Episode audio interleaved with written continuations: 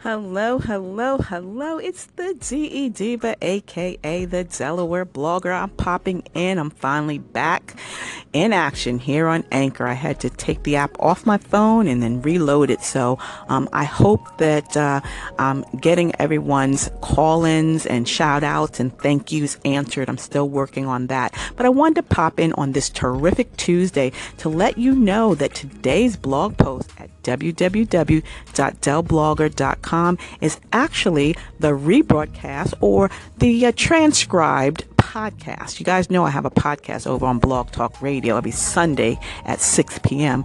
And this topic, I was supposed to have a special guest on, but she uh, got caught up in traffic and took too much vacation time down in Virginia. So I actually you know, handled the show myself, but it's fine because, hey, it's my show. but the topic was side hustles from the silly to the successful.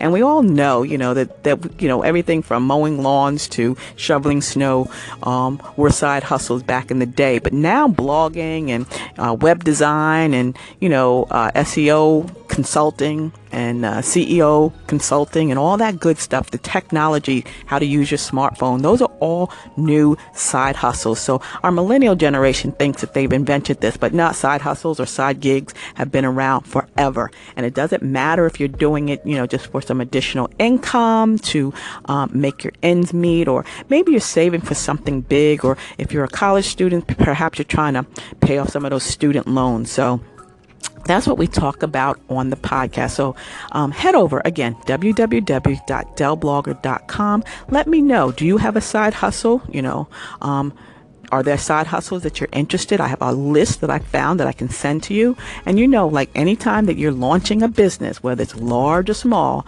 it's never roses and rainbows. It's hard work and headaches. So chime in on, you know, what jobs you might have done in the past that really, you know, drove you insane or drove you out of corporate America and into your own business. You know, you're an entrepreneur.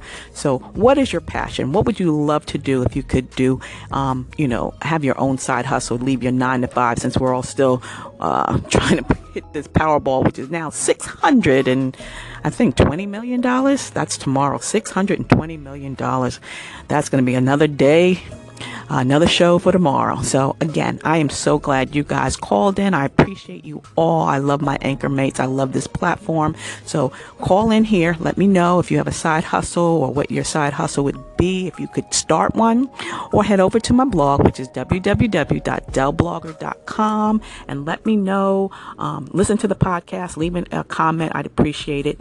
So until the next time, stay smart, stay safe, Stay social, and I'll see you in cyberspace. This is the DE Diva, aka the Delaware blogger, and some of you might even know me as Antoinette. See ya!